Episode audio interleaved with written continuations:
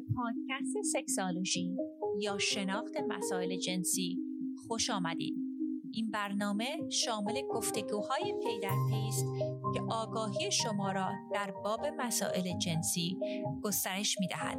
من دکتر نازنین معالی در کنار شما به پرسش های پنهان ذهن شما پاسخ می گویم.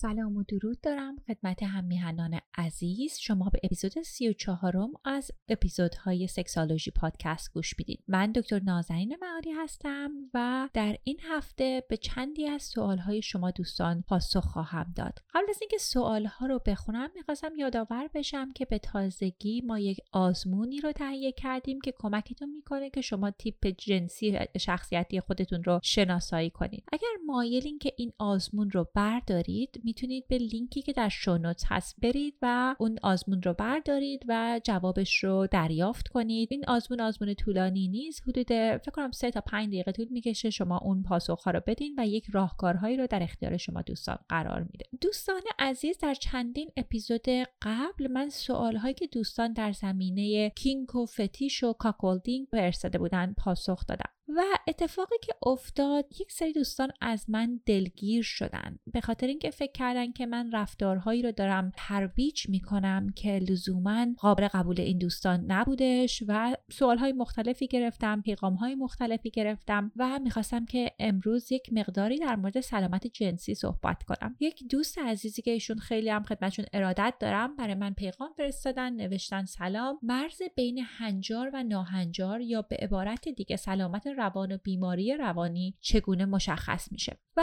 خیلی هم از دوستان مختلفی هم سوال گرفتم در زمینه انحراف جنسی که می‌خواستم بدونن که خب اگر که من در مورد این رفتارها صحبت می‌کنم چرا من به اینها لقب انحراف جنسی رو نمیدم؟ اول که دوستان عزیز من در نوجوانی و کودکی در ایران بودم و می‌دونم کاملا که فرهنگ ایران فرهنگ بسته ای هستش. درسته که دفتر من در شهر لس آنجلس هست و مراجعینم معمولا افراد آمریکایی و غیر ایرانی هستن ولی کاملا به فرهنگ ایرانی من واقف هستم. ولی خب این سوال هایی هم که شما دوستان میفرستید سوال هایی که دوستان از ایران و جاهای مختلف دنیا میفرستن و دوستان فارسی زبان میفرستن. پس این رفتارها هم در میان دوستان ایرانی رایج هستش یا حداقل این رفتارها وجود داره. من وقتی این پادکست رو شروع کردم به خودم قول دادم که هر سوالی رو که من چندین بار دریافت کنم از دوستان مختلف در این پادکست پاسخگو باشم. به خاطر اینکه متاسفانه همونطور که خودمون می‌دونیم در فرهنگ ما اطلاعات خیلی کمی در زمینه روانشناسی جنسی هست و بعضی مواقع می‌بینم که همکاران عزیز که در زمینه این رفتارهای مختلف جنسی صحبت می‌کنن خیلی سریع رفتارهایی رو که از اون حالت نرمال خارج هست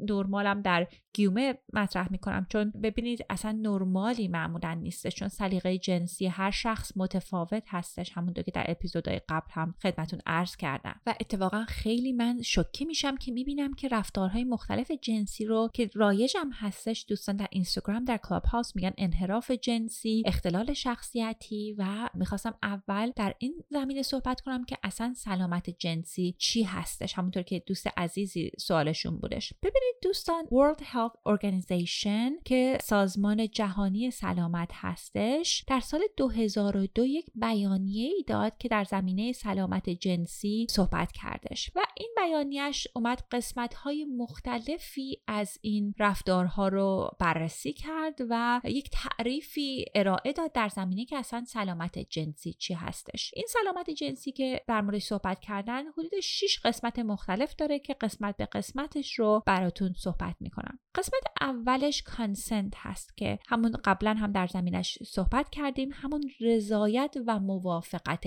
جنسی هست. یعنی این رفتاری رو که ما انجام میدیم هر چند نفر که این رفتار رو درش شامل هستن افراد بالغی هستن که توانایی رضایت موافقت دارن. یعنی افرادی که بالای 18 سال هستن دارن این رضایت موافقت رو رو میرن به خاطر اینکه این اجازه رو دارن که آزادانه این موافقت رو بدن. مثلا شما فکر بکنین که اگر تعرض جنسی در زندان اتفاق بیفته اصلا شخص اجازه نداره که بگه نه. یا اگر شخصی که سنش کوچیک باشه یعنی کودک یا نوجوان باشه اصلا اون سنی نیستش که اون موافقت و رضایت رو بده. یعنی رضایت و موافقت اصل اول این سلامت رابطه سالم جنسی هستش. بخش دومش بخشی هستش که non-exploitation یعنی سوء استفاده از شخصی نشه. باز برگردیم به کسانی که تن فروشی می‌کنن به خاطر اینکه حالا بعضی وقتا می‌دونیم که خانم ها در جاهای مختلف دنیا میدزدن و در جاهای دیگه ترافیک می‌کنن. خب اینکه رفتار جنسی نمی‌تونه سالم باشه به خاطر اینکه از یکی داره سوء استفاده میشه. یعنی اگه قضیه سوء استفاده جنسی از کسی بشه اون جزو رفتار سالم جنسی نیست. یه قسمت بعدی حمایت و مواظب بودن از جلوگیری از باروری های ناخواسته و بیماری های مقاربتی هستش. یعنی ما جزو رفتار سالم جنسی رفتاری هستش که ما مواظب هستیم که خودمون یا همراهمون بیماری جنسی مقاربتی رو نگیرن. یک اپیزودی داشتم چند هفته پیش که از سیر تا پیاز مواظبت جنسی رو در زمینش صحبت کردم و پیشنهاد می‌کنم که اگر که سوالی در زمینه بیماری های مقاربتی دارید حتما اون اپیزود رو گوش بدید چون خیلی از بیماری های مقاربتی همونطور که صحبت کردم در اون اپیزود اگر حتی کاندوم هم استفاده بکنید اونها نمی‌تونه جلوگیری بکنه و بهترین راه اینه که تست بکنید و حتی اگر بعضی مواقع بعضی از افراد نمی‌خوان که از حالا کاندوم یا موارد بقیه پوششی استفاده بکنن به دلایل مختلف حالا من توی مددجویانم که همجنسگرا هستن خیلی می‌بینم و در حقیقت خیلی هم میترسن که HIV یا ایدز رو بگیرن. چیزی که می‌تونه کمک بکنه یک دارویی هستش که اگر روزانه مصرف بکنین حتی اگر که شما با کسی رابطه جنسی داشته باشید که HIV پازیتیو باشن کمکتون می‌کنن که شما این بیماری رو نگیرین. اسم اون دارو هستش پرپ دارویی که روزانه میشه مصرف کرد. تمام بیماری های مقاربتی رو کمک نمی‌کنه ولی جلوگیری از بیماری HIV می‌کنه یعنی همون ویروس ایدز رو می‌تونه جلوگیری ازش بکنه. اصول بعدی از سلامت جنسی صداقت یا آنستی هستش. یعنی اگر که ما بخوایم واقعا رفتار جنسی سالمی رو داشته باشیم مهمه که با همراهمون صادق باشیم. یعنی بیایم بگیم که نظرمون چه چه کارهایی رو می‌خوایم انجام بدیم و یعنی حق بازی و مغلطه کردن و اینا رو انجام ندیم. قسمت بعدی شرد ولیو یا ارزش های مشترک هستش که اصلا ببینیم که الان از این تو وقتی که رابطه جنسی رو داریم ارزش هامون از این رابطه جنسی چی هستش؟ و آیا ارزش هامون برابر هست متفاوت هستش؟ و آیا در مورد این ارزش ها ما صادق هستیم؟ و اصل آخر لذت متقابل هستش یعنی میوچال pleasure. یعنی به لذت جنسی هر دو طرف اهمیت داده میشه. یعنی اگر رفتار جنسی فقط برای لذت یک نفر هستش این رفتار جنسی رفتار جنسی سالمی لزوما نیستش. برگردیم سر مسئله kink و فتیش و cuckolding و رفتارهای مختلفی که لزوما رفتارهای رایج یا vanilla نیستن. چرا من به اینها بیماری های جنسی نمیگم؟ ببینید دوستان بیماری های جنسی بیماری هایی هستن که از نظر علم روانشناسی در زمینشون تحقیق شده و نشون میده که به شخص ضرر میرسونه. برای مثال مثلا بیماری داریم که افسردگی اضطراب بیماری های bipolar اینا چیزهایی هستش که pattern های خیلی مشخصی در مغز داره و تغییراتی در بدن ایجاد میشه که مشکل ساز برای شخص هستش. خیلی از این چیزهایی که در موردش صحبت می‌کنیم حتی kink و فتیش و این رفتارها حتی می‌تونه سلامت جنسی شخص رو اضافه کنه و سلامت روانی شخص رو اضافه کنه. اگر در چهارچوب این اصولی که صحبت کردیم قرار بگیره. چون دوستان علم روانشناسی یک علم هستش. دیدم که خیلی وقت دوستان که از تجربه شخصی خودشون صحبت می‌کنن و میگن که من coach م یا من این توانایی دارم که sex therapist باشم چون خودم رابطه جنسی داشتم. نه دوستان علم sex therapy یک علمی هستش که در زمینش یک تحقیقاتی شده و راهکارهایی که در مورد صحبت میشه راهکارهایی بر اساس اصول علمی و اصول تحقیقاتی. به خاطر اینکه جامعه محققین sex sex therapist در آمریکا و اروپا بسیار کوچک هستش. ببین من بیشتر همکارانی که این تحقیقات رو می‌کنن می‌شناسم با تحقیقات بسیار آشنا هستم و اگر که چیزی که در زمینش تحقیق نشده باشه نمی‌تونیم بگیم بیماریه. من میگم نظر شخصیشون همکاران میان در مورد خیلی از این رفتارها این label ها رو می‌ذارن و آدم متاسف میشه. چون میگم اینها سلیقه های جنسی هستش و اگر که سلیقه کسی رو با سلیقه ما متفاوت هست می‌تونیم احترام بذاریم. حتی اگر اون شخص همراهمون باشه. برای مثال اگر من خودم همسرم بیان به من یک رفتار جنسی رو بگن که اصلا من مایل نباشم حقم هست که بگم نه. ولی لزوما به ایشونم نباید بی احترامی کنم که بگم که شما آدم بدی هستین شما آدم منحرفی هستید. چون این رفتارها این صحبتها باعث میشه که کدورت ایجاد بشه و دلسردی جنسی ایجاد بشه. یک قسمت دیگه هم که حتما خودتون شما دوستان دیدید که افراد از شخصیت و هویت جنسی خودشون میترسن و خجالت می‌کشن. به خاطر همین باورهایی که مخصوصا در جامعه های بسته تر مثل جامعه های ایرانی و آسیایی خیلی رایج هستش و اتفاقی که میفته این رفتارها رو سرکوب می‌کنن این نیازهای جنسی رو سرکوب می‌کنن و ببینید نیازهای جنسی ما مثل یک توپی هستش توی استخر هستش. وقتی فشار میدیم این توپ رو به طرف پایین اون فشار به طرف بالا برمیگرده و اتفاقی که میفته این افراد رفتارهایی می‌کنن که با قربانی های جنسی متفاوت. به خاطر اینکه سعی می‌کنن که هویت جنسیشون رو انکار کنن. حالا اصلا هر شخصی اگر این میل جنسی رو بخواد انکار بکنه سرکوب بکنه دیگه اون آگاهی رو نداره در مورد هویت شخصیتیش و به صورت ناخودآگاه ممکنه که این رفتارهایی رو انجام بده که افراد متفاوتی رو ضرر برسونه. همونطور که می‌دونیم که بعضی مواقع به افراد کودکان تعرضهای جنسی میشه. افراد مثلا رفتارهای جنسی در در پابلیک و عموم دوست دارن و میان کاری رو انجام میدن که افرادی که اون رضایت موافقت رو ندادن تحت تاثیر قرار می‌گیرن و ببینید بسیار مهم هست که به هویت شخصیتیمون اهمیت بدیم ولی سعی بکنیم که در اون چهارچوب سلامت جنسی که در خدمتون عرض کردم سعی کنیم که بگنجونیم. می‌دونم که این بحث خیلی طولانی شد ولی می‌خواستم که حتما تاکید بکنم که دوستان عزیز بیایم رو خودمون کار کنیم که پیش داوری در زمینه روابط جنسی افراد مختلف انجام ندیم.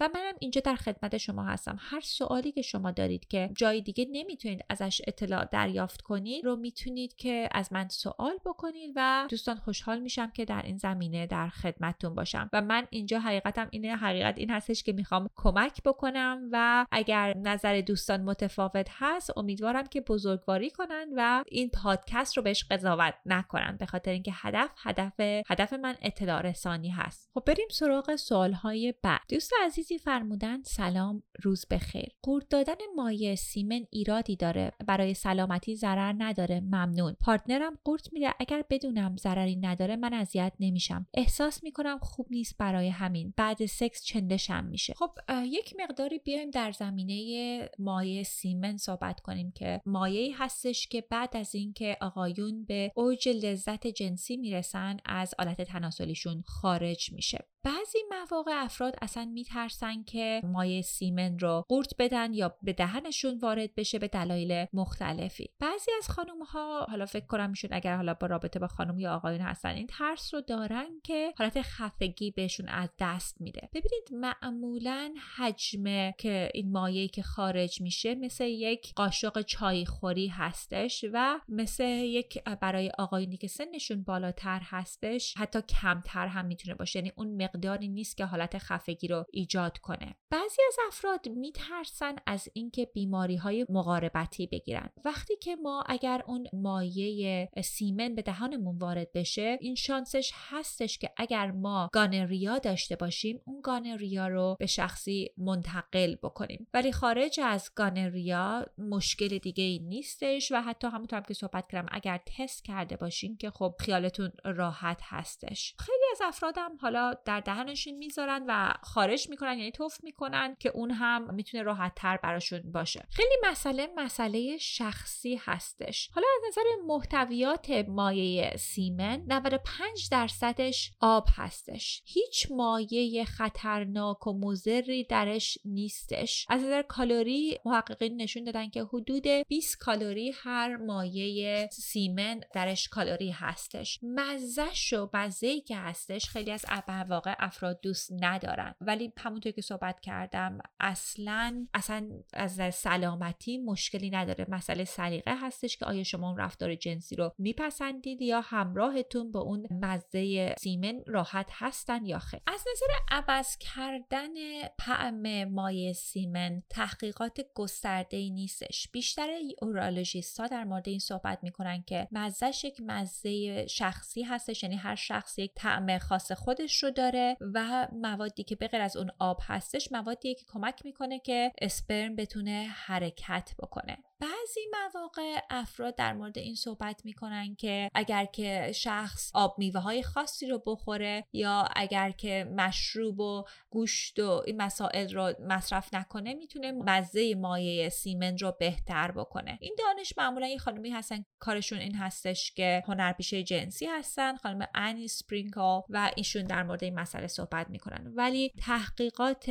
پزشکی و روانشناسی نشون میده که معمولا اگر که شخص مزه اون سیمن رو دوست نداره نمیشه که مزهش رو عوض کردش. حالا ولی همون که دوست عزیز مورد صحبت کردن اینکه دوستان ضرری نداره و چیز کثیفی نیستش. اگر که همراهتون مایل هست و شما مایل هستین این می‌تونه که رفتار اوکی باشه. اگر که شما نگران این هستین یعنی بازم هنوز چندشتون میشه و این رفتاری است که همراهتون 100 درصد می‌تونن انجام بدن میشه از کاندوم استفاده کرد. دوستی فرمودن سلام. دکتر من 37 سالمه مجردم. تا حالا با هیچ دختری سکس نداشتم. با هیچ کس. می‌خواستم بدونم برای من مشکلی پیش میاد یا همینطوری بگذرونم. ببینید اگر که این انتخاب شما بوده نه. اصلا این مسئله مسئله نیستش که برای شما مشکلی داشته باشه. حالا مهمه که ببینید که دلایلش چی بوده. بعضی مواقع افراد رابطه جنسی ندارن به خاطر اینکه میل جنسی ندارن. یک درصد جامعه افرادی هستن که بهشون میگن asexual یعنی حتی رابطه عاشقانه می‌تونن داشته باشن و میل جنسی اصلا تجربه نمی‌کنن. اگر که شما میل جنسی نبوده خب این مسئله هستش که اصلا می‌تونه حتی نرمال هم باشه. ولی اگر مسئله این بوده که شما مهارت های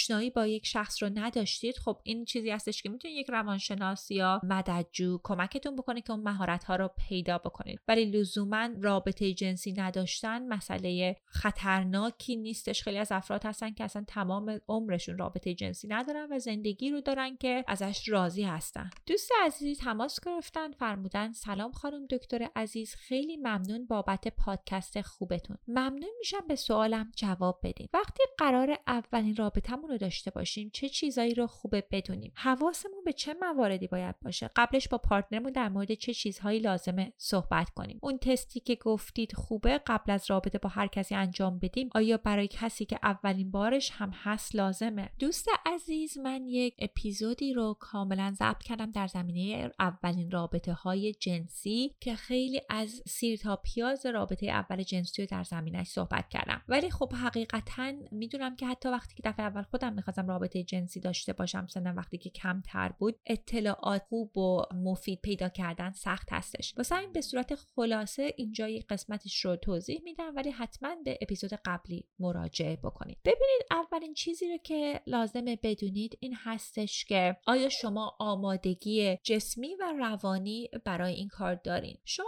فرمودین که برای کسی که اولین بارشه هم حس هم لازمه. ببینید مسئله شخصی هستش. من مراجعینی داشتم که اومدن به من گفتن که ما اصلا می‌خواستم که رابطه جنسی داشته باشم دفعه اول که این تجربه رو داشته باشم و اصلا حالت جنسیش حسیش برام مهم نبود. شما خودتون رو بهتر می‌شناسین. پیشنهاد من اینه که بیاین فکر بکنین اصلا چرا من می‌خوام الان این رابطه جنسی رو داشته باشم؟ آیا به خاطر اینه که می‌خوام همراهم رو راضی کنم؟ آیا اینکه اصلا خسته شدم از اینکه حالا ورجن باشم یا اینکه می‌خوام این تجربه رو ببینم؟ اصلا در موردش کنجکاو هستم که چه احساسی رو داره چه چه حالتی رو داره. و بیاین فکر بکنین که آیا اگر من این رابطه جنسی رو با این شخص داشته باشم فکر می‌کنم پنج سال دیگه ده سال دیگه چه احساسی خواهم داشت در این زمینه. و این می‌تونه که کمکتون بکنه که ببینین که اصلا آیا این این رابطه رابطه ای هستش که آیا با ارزش های شخصی شما مطابقت داره یا نه. اصلا من منظورم مذهبی نیستش. منظورم اینه که آیا این شخص آیا کسی هستش که شما راحت هست خواستین که در مقابلشون اون خودش واقعیتون رو نشون بدین. چون یه قسمت لذت جنسی هستش که آدم باید آماده باشه که وانربل باشه و اون احساس نزدیکی رو بتونه با یه کسی داشته باشه. و اگر اون همراهمون اون آمادگی رو نداشته باشه خب می‌تونه مشکل دار بشه. در مورد تست فرمودید. خب تست خیلی عالیه که اتفاق بیفته و داشته باشیم دفعه اول. مخصوصا اینکه خب ببینید خود سنگین تر هستش که به همراهتون بگین که تو باید تست بشی ولی من تست نمیشم. و بعضی مواقع اتفاقی که میفته دوستان میان میگن که من رابطه جنسی نداشتم ولی به رابطه جنسی به فقط دخول فکر می‌کنم. ولی بعضی مواقع اگر که قبلا رابطه دهانی داشتن یا رابطه مقعدی داشتن ببینید اینا همه اینها می‌تونه باعث بشه که ما این شانسش باشه که این بیماری های مقاربتی رو داشته باشیم. ولی کن پیشنهاد من این هستش که حتما همراهتون تست بکنن و خب خودتون هم اگر تست بکنید که بهتر هستش. من چیزی رو که حتما می‌خوام در موردش فکر بکنید که ببینید بسیار پیشنوازی مهم هستش. این یک تجربه هستش که شما تا حالا نداشتید و امیدوارم که براتون تجربه مفید و لذت بخشی باشه. ولی معمولا چیزی رو که در فیلم های پر می‌بینیم که بعد از دو سه دقیقه حالا یه معاشقه بسیار کوتاه میرن سراغ مسئله دخول و بدن شخص هنوز آماده نیستش. پیشنهاد من اینش هستش که شما حداقل همراهتون بگین 25 دقیقه تا 30 دقیقه با همین پیشنوازی رو انجام بدین. و ببینید مهم اینه که همونطور که اپیزودهای قبلی هم گفتم بدن کاملا آماده باشه. و ببینید توقعی هم که داشته باشید توقع واقعا ریالستیک و واقع بینانه باشه. از اونجایی که ببینید خیلی از افراد تجربه اولشون می‌تونه دردناک باشه می‌تونه سخت باشه می‌تونه معذب باشه. یعنی پیش خودتون فکر بکنین که این مثل یک مهارتی که شما دارید این مهارت رو یاد می‌گیرید و توقع نداشته باشین که دفعه اول بسیار تجربه بسیار عالی باشه. امیدوارم که تجربه عالی باشه و خیلی لذت ببرین. ولی این خیلی رایج هست که افراد حتی تجربه خنثی تا منفی می‌تونن داشته باشن. یک چیز دیگه هم که می‌خوام در فکر بکنین با همراهتون صحبت بکنین که آیا اگر که موقع پیش نوازی نظرتون عوض شد چجوری می‌خواین این رو در موردش باشون صحبت بکنین؟ یعنی این آرامش روانی رو برای خودتون بذارین که بتونین اگر نظرتون عوض شد باهاشون بهشون بگین نه. و مطلب آخر اینه که این لوبریکنت ها رو حتما استفاده بکنید. میگم دفعه اول ممکنه که لازم باشه که اصلا حتی بیشتر لوبریکن و مایه هایی که لغزنده که موقع رابطه جنسی استفاده می‌کنن رو استفاده کنن چون بدن ما اون تجربه رو هنوز نداشته. بعضی از افراد حتی اگر دسترسی به این مایع لغزنده ندارین بعضی از افراد روغن نارگیل رو استفاده می‌کنن که می‌تونه کمکشون کنه. بعضیا بزاق دهان رو استفاده می‌کنن که ببینید بزاق دهان معمولا لوبریکنت خوبی نیست چون به راحتی شسته میشه و زیاد دوام نداره. دوست عزیزی پرمودن سلام خانم دکتر. ببخشید خانم هایی که تو بچگی ختنه کردن توی میل جنسیشون تاثیر داره. دوست عزیز یک مقداری سورپرایز شدم چون نمی‌دونستم که در ایران هم این اتفاق میفته برای دوستانی که آگاه نیستن ختمه که توی انگلیسی بهش میگن female genital mutilation تعریفش بر اساس همون World Health Organization همون سازمان سلامت جهانی این هستش که هر جراحی که یک قسمت تمام یا قسمت خارجی آلت تناسلی خانوم ها رو برداره یا آسیب برسونه برای اینکه برای اهداف پزشکی نباشه بهش میگن همون ختنه ببینید این صد درصد می‌تونه تاثیر داشته باشه. چون همونطوری که در اپیزودهای قبلی در زمینش صحبت کردم بیشتر میل جنسی خانوم ها از کلیتوریسشون هست که در خارج بدنشون هست. و در خیلی کشورهای آفریقایی می‌دونم که این کار رو انجام میدن. چون اصلا هدف این هستش که میل جنسی رو از خانوم ها بگیرن که مانع اینها بشن که افراد بتونن اون لذت جنسی رو تجربه کنند و واقعا اهمیت بدن. و من به نظرم خیلی غیر انسانی هستش منصفانه نیستش و در آمریکا هم غیر قانونی هستش. ولی اگر که این تجربه رو شما داشتید اگر هدف این بوده که برای جلوگیری از لذت جنسی بوده خب واقعا اولا بسیار متاسف هستم. ولی راهکارهایی هست که می‌تونه کمک بکنه که شما در لذت جنسی رو در قسمت جاهای مختلف دیگه بدنتون تجربه کنید. ولی صد درصد می‌تونه تاثیر داشته باشه. و این چیزی هستش که اصلا هدف بسیاری از این جراحی ها از این هست. سوال بعدی از یک بانوی ارجمند اومده. ایشون فرمودن سلام خانم دکتر می‌تونین راهنمایی کنین؟ من فقط ده دقیقه قبل از دخول باید با تحریک کلیتوریس به ارگازم برسم و خیلی ناراحتم از این موضوع. گاهی اوقات یک ربع طول می‌کشه. درمانی من لازم دارم. دوست عزیز این